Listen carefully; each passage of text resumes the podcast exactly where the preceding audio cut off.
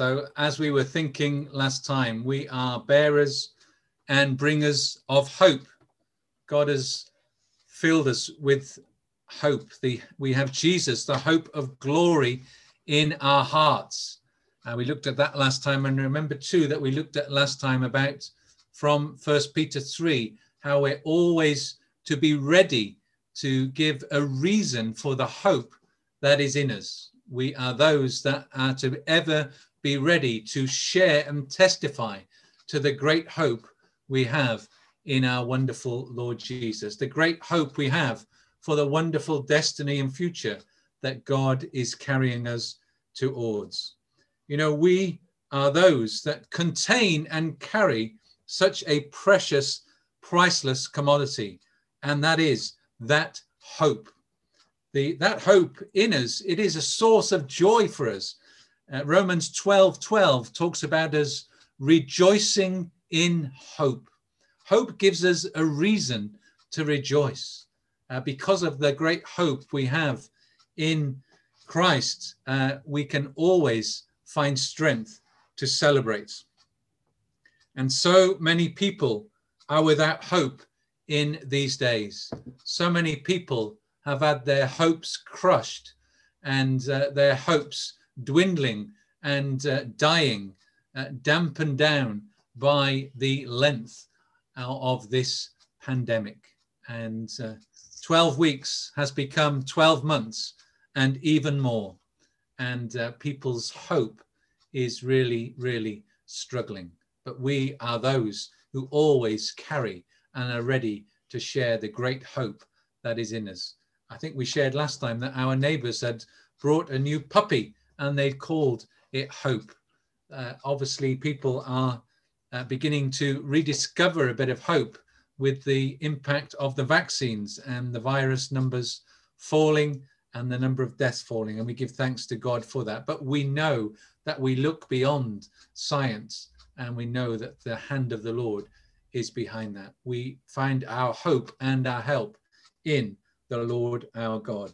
Martin Luther King uh, talked frequently about an infinite hope as he was seeking to inspire change in the USA and bring about uh, racial equality for Black people. And uh, hope sees light even when we are surrounded by darkness. Uh, there is always hope because God is always there. Um, to have no hope, hopelessness, is hell itself. Jürgen Moltmann, a famous theologian, uh, says that. And then he makes reference to Dante's picture of hell. And above the doorway or the entrance to hell, Dante has these words Leave behind all hope, you who enter here. To live without hope is to live a hellish experience. Uh, thankfully, we are those who carry the hope of God that burns bright within us, and we can point people to that hope and we can fan into flame uh, the hope that is dying or dwindling in people because of the great hope that we have. Our hope comes from the God of hope. Uh, now may the God of hope fill you with all joy and peace in believing, that you may abound in hope by the power of the Holy Spirit. We, God, who is the source of our hope, He is the God of hope, and He has for us a plan for a future and a hope. That was a promise to the people of Israel, and it's as true for us as it was for them. God has always got a future full of hope for you and for me because of all that Christ has won for us through his death and his resurrection. It's Jeremiah 30, 23 and 11, if you want to uh, look it up. God is the giver and sustainer of the hope that we have. And we don't just have a hope, but we actually abound in hope, the scripture says there. You may abound in hope by the power of the Holy Spirit. The Holy Spirit is the one that causes hope to abound in us. And uh, Jesus is the one that brings abundant life, and the Spirit releases abundant hope in us and through us. What a wonderful gift. And hope is part of that famous biblical uh, trilogy faith, hope, and love. And the greatest of these is love. Love is the bridge you see that carries us into God's uh, future and into all eternity. Faith won't be needed when we see Jesus face to face. And uh, when God's new creation fully comes, our hopes will be totally fulfilled. Uh, and love is what will carry on forever and ever and ever. But uh, your work of love or uh, work of faith, labor of love, and patience of hope. We are those that uh, patiently wait, full of the hope that God gives us. And we we need to be people of patience in these days, don't we? We need to patiently see this through until this pandemic comes to an end. And uh, we're coming uh, in this next few months to the end of that time. Patience, thankfully, is a part of the fruit of the Spirit. So we are so wonderfully equipped, empowered, and resourced by the Lord uh, through Jesus and through the Holy Spirit to be that people that contains and carries such a priceless and a precious hope. Uh, and then this third scripture here from Proverbs hope deferred makes the heart sick. You know, when our hopes are dashed, when our hopes are crushed, when our hopes are killed, when our hope expires, it makes us makes us ill, makes us sick. It doesn't do us good in our bodies and in our souls and in our spirits. But when the desire comes, it is a tree of life. You know, there's something life giving uh, when our hopes are fulfilled, when our dreams become reality, every one of us knows the experience of those two things. You know, Jean and I, we we were uh, desperately wanting to have children, and we were trying hard, and our our hopes were not being fulfilled, and uh, our faith and our hope was getting smaller and smaller uh, as each passing month and then each passing year went by. I think it was uh, seven years we couldn't have children and uh, we, we went for medical uh, investigations as people would. Jean had difficulties with her ovaries, uh, and there were complications there. I had problems. My seed wasn't very strong. So, putting those two things together, uh, there wasn't a lot of hope. And a, a doctor sat opposite the table from us, and she said, I'm very, very sorry, but we can't offer you any hope. We can't really help you. And then within, and at that point, you feel your hope so dashed and your faith just drops into your boots. But within a matter of weeks, uh, Jean had fallen pregnant and the Lord had miraculously intervened. And our hope soared and uh, it was life giving and it was energy and it was joy and it was pleasure uh, hope deferred makes the heart sick. And I think what we're seeing right now is a lot of people suffering because their hopes have been dashed and have been uh, put uh, put back or actually put an end to, and uh, they're not enjoying the joy and the pleasure of seeing their hopes come to pass. There's an interesting verse in Haggai 2, verse 7 talks about Jesus potentially as the desire of the nations. Scholars are divided as to whether the verse means the desire of all the nations being fulfilled or whether it's referring to Messiah, Jesus, as the desire of the nations. So some say one, some say the others, and some say it likely means both.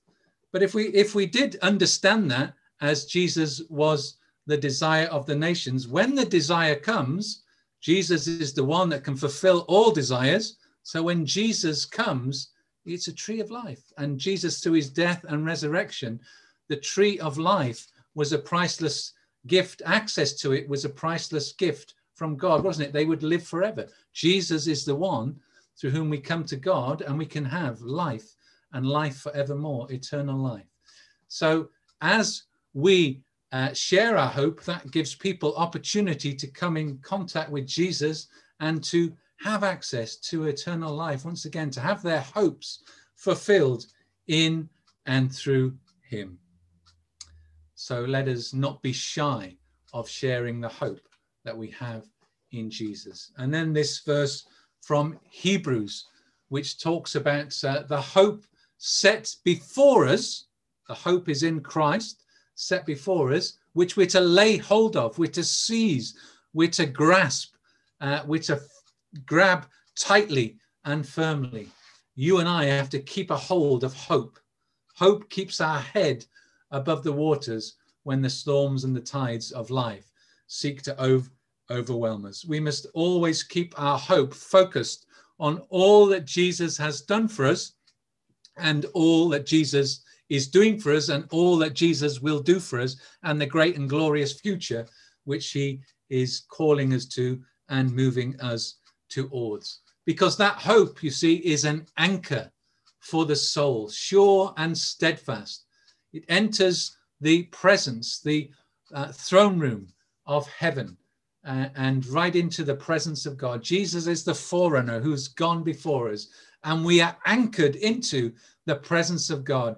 How wonderful is that? We have a sure, a certain, a steadfast, a safe uh, anchor to hold us tight in the love and the life and the light of God, a safe berth, a safe harbor, and uh, a source of rescue and salvation amidst the storms and trials and difficulties of life. God is so, so good to us. It is an incredible hope that He's poured into you and into me. I think we talked last time, uh, Jean had entered this year, and uh, hope was her big thing for this year. And she'd started to do some, uh, oh, what do you call these? I can't remember now. Anacronyms, acro- anacronyms of hope. And I found, I found a couple uh, uh, these last couple of days. Hope, H O P E, hold on, pain ends. Uh, when God takes us into that glorious future, He has ready and waiting for us, the great hope we look forward to there's no more pain. There's no more tears. There's no more suffering. There's no more death. There's no more sickness. All pain ends as our hope is fulfilled. And hold on, be patient every day. Uh, with patience and in that hope, we persevere day by day. And uh, this is a great quote by Tom Wright, uh, one of my favorite theologians. He says, Hope for the Christian is not wishful thinking or mere blind optimism. It is a mode of knowing, a mode within which things are possible, which new things are possible. Options are not shut down. New creation can happen. In and through that great hope, we are always looking for God to intervene, for God to come and do something new, for God to break in with heaven on the earth, and God to bring his new creation to bear in the here and the now. And we must always, always keep those options open because there is always, always hope.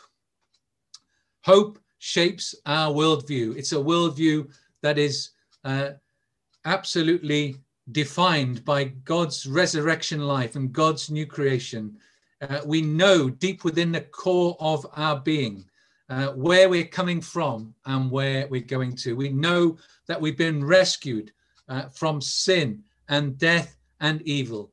And we know we're going to that great and glorious new creation where everything is made right and everything is made perfect forevermore, that we will rule and reign with God in his paradise.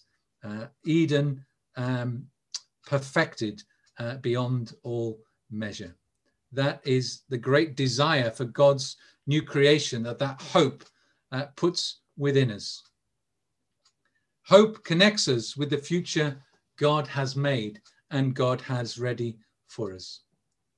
It's the seed that's planted in us to remind us of the bright and better and glorious future that God has in store for us. You know, another time in our lives where our hope was really, really challenged was uh, Jean fell pregnant, and we believe that was a miraculous intervention by God. But then she fell ill and she needed emergency surgery. And uh, Rebecca, who she was carrying, wasn't very, very old. And there was a real danger to Jean's life and a danger to the baby's life, Rebecca's life. And so uh, our hopes were seriously challenged. And we really had to trust and hold on uh, that God would bring them both through. And thankfully, He did. Uh, and again, we knew such pleasure as uh, that desire for them both to live came, that great hope fulfilled. Uh, hope deferred makes the heart sick, uh, but when the desire comes, it is a tree of life. May we be the source of many finding access to the tree of life and finding hopes fulfilled and realized in and through the power of Jesus. You know, we need to let our hopes, not our hurts, shape our future. We don't look back to the bad things, the difficult things, the painful things that have happened. They will shape us and mold us, and they will contribute to who we are. But we fix our eyes on where the Lord is taking us, and we look to our glorious future, and we let that future dictate how we live now. And we call that future into the now, because that's the kingdom of God coming in greater measure in and through our lives. He, this is what George Herbert says He that lives in hope dances without music. I thought that was rather nice. I'm not very good at music and I'm not a very good dancer, but that one struck a chord with me. Uh, excuse the pun. Uh, he who lives in hope dances without music. Hope places a joy deep within our soul and our spirit that just finds a way of expressing itself through how we live and uh, how we think and how we behave. Uh, biblical hope, uh, this is my thought on the back of George Herbert's thought. Biblical hope is that melody in our spirits that causes us to dance to God's to the tune of God's glorious new creation. Biblical hope is that melody in our spirits that causes us to dance to the tune of God's glorious new creation. And may that melody and may that tune of hope sing forth through our lives in ever greater measure in these days. People are crying out for hope, and may we truly be those that bear and bring hope to them in Jesus' mighty name. Amen.